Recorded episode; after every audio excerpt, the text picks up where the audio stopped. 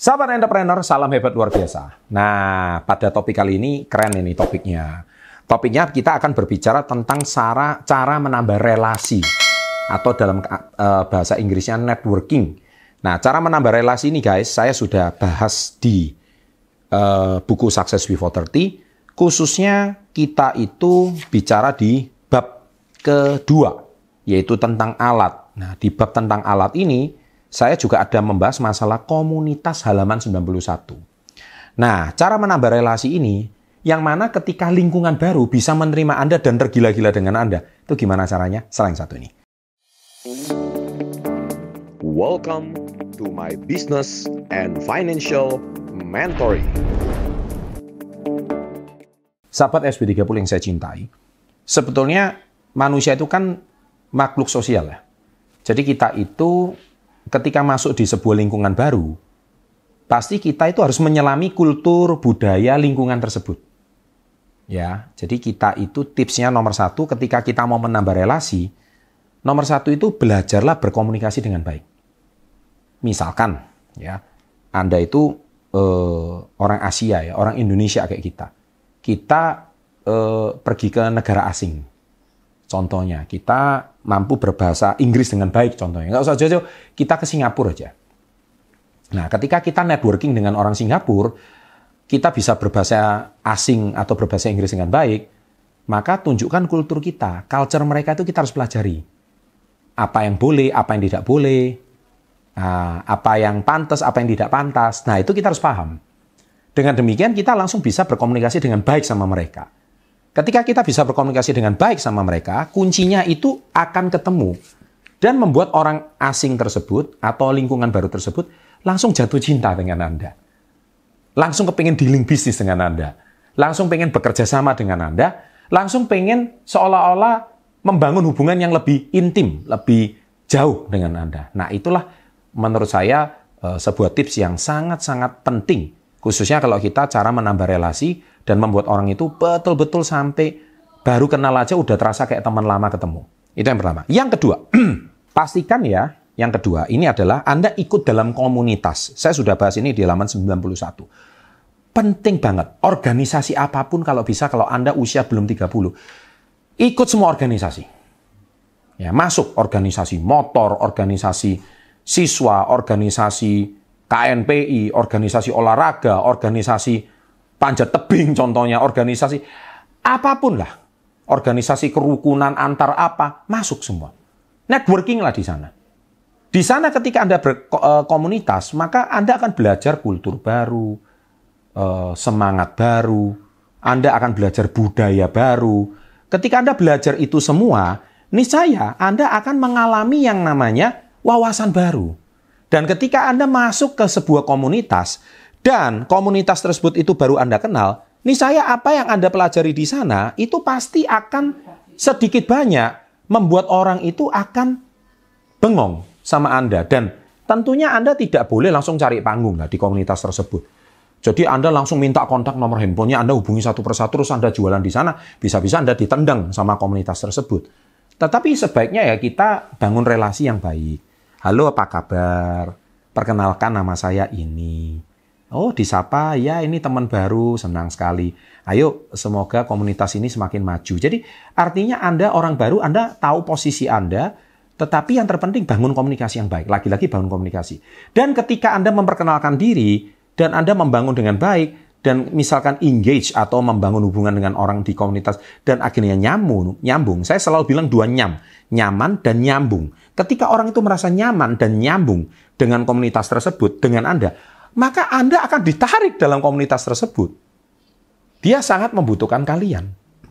Ketika dia membutuhkan kalian, niscaya kamu akan organisasi tersebut akan sangat respect dengan Anda. Ya, ini salah satu tips berkomunitas. Ya, jadi cara bangun seperti itu dan itu tentu punya harus jam terbang yang baik. Anda harus berkumpul dengan orang dari segala macam kalangan.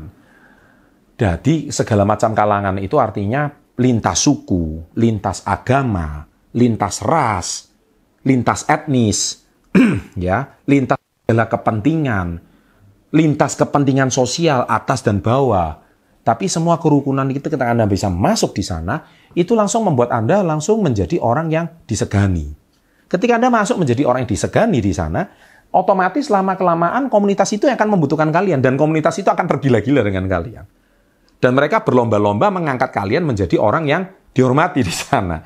Nah, itu kalau tips membangun relasi. Ya, jadi lagi-lagi skill komunikasi. Yang ketiga, nah ini ini yang sangat penting ya. Saya selalu tekankan. Yang ketiga ini adalah bangun kepentingan orang tersebut. Artinya Anda harus memberikan value. Value itu yang selalu saya tekankan. Ya, Anda lihat di sini ya, ada lima huruf V. V A L U E. Value. Ini penting banget. Kenapa saya katakan value itu paling utama? Jadi kalau Anda hari ini masuk ke sebuah bos mencari pekerjaan contohnya. Anda mau bangun relasi sama bos. Anda belum-belum apa ngomong, bos proyeknya jangan kasih orang lain dong, kasih ke gua dong. Nah, Terus dalam hati bos, siapa lu? Ya kan? Kamu siapa? Kok belum-belum kamu sudah ngomong proyekmu yang paling bagus dan kamu jelek-jelekin orang lain. Itu menurut saya nggak etis ya. Tapi harusnya kita ngomong apa sama bos tersebut? Kita sekurang-kurangnya harus ngomong seperti ini. Bos, uh, bos lagi butuh karyawan, lagi butuh manajer. Gini aja, bos tes dulu kerja saya. Saya mungkin bisa bantu bos punya kepentingan. Saya nggak usah digaji dua bulan. Loh, kamu kerja kok nggak digaji gimana? Nggak apa-apa, bos saya masih punya tabungan. Nah, seperti itu. Bos tes dulu kerja saya. Kalau kerja saya nggak becus, kerja saya nggak bagus, dalam dua bulan ini bos nggak usah gaji saya, langsung keluarkan saya. Cari aja orang lain. Wah, keren kan? Nah, Anda berani nggak uh, eh, anti mainstream seperti itu? Nah, itu namanya hubungan relasi yang dibangun, tapi orang itu akan tergila-gila dengan Anda. Ketika kamu hari ini pengen masuk ke sesuatu organisasi, menjual produk contohnya. Ketika Anda menjual sebuah produk dan customer itu akan tergila-gila, kamu bilang, kamu nggak perlu menjelekkan orang lain dengan cara mengunggulkan produkmu, nggak perlu. Kamu bilang, produk kamu mempunyai satu kelebihan. Ya, nggak bombastis sih, tapi kamu tes produk ini, sebuah produk yang memang cukup oke, okay, cukup mantep. Ya, bos silakan tes bagaimana khasiat daripada produk ini. Rasakan, Ketika Anda menjual suatu produk dan bos tersebut atau orang tersebut ingin ngetes produk Anda, silakan. Tapi Anda jangan bicara langsung bahwa belum apa-apa dan ketika Anda lagi membangun relasi dengan bos tersebut, Anda jangan melulu bicara produk. Bicara hobinya bos itu apa sih? Misalkan bos itu hobinya olahraga.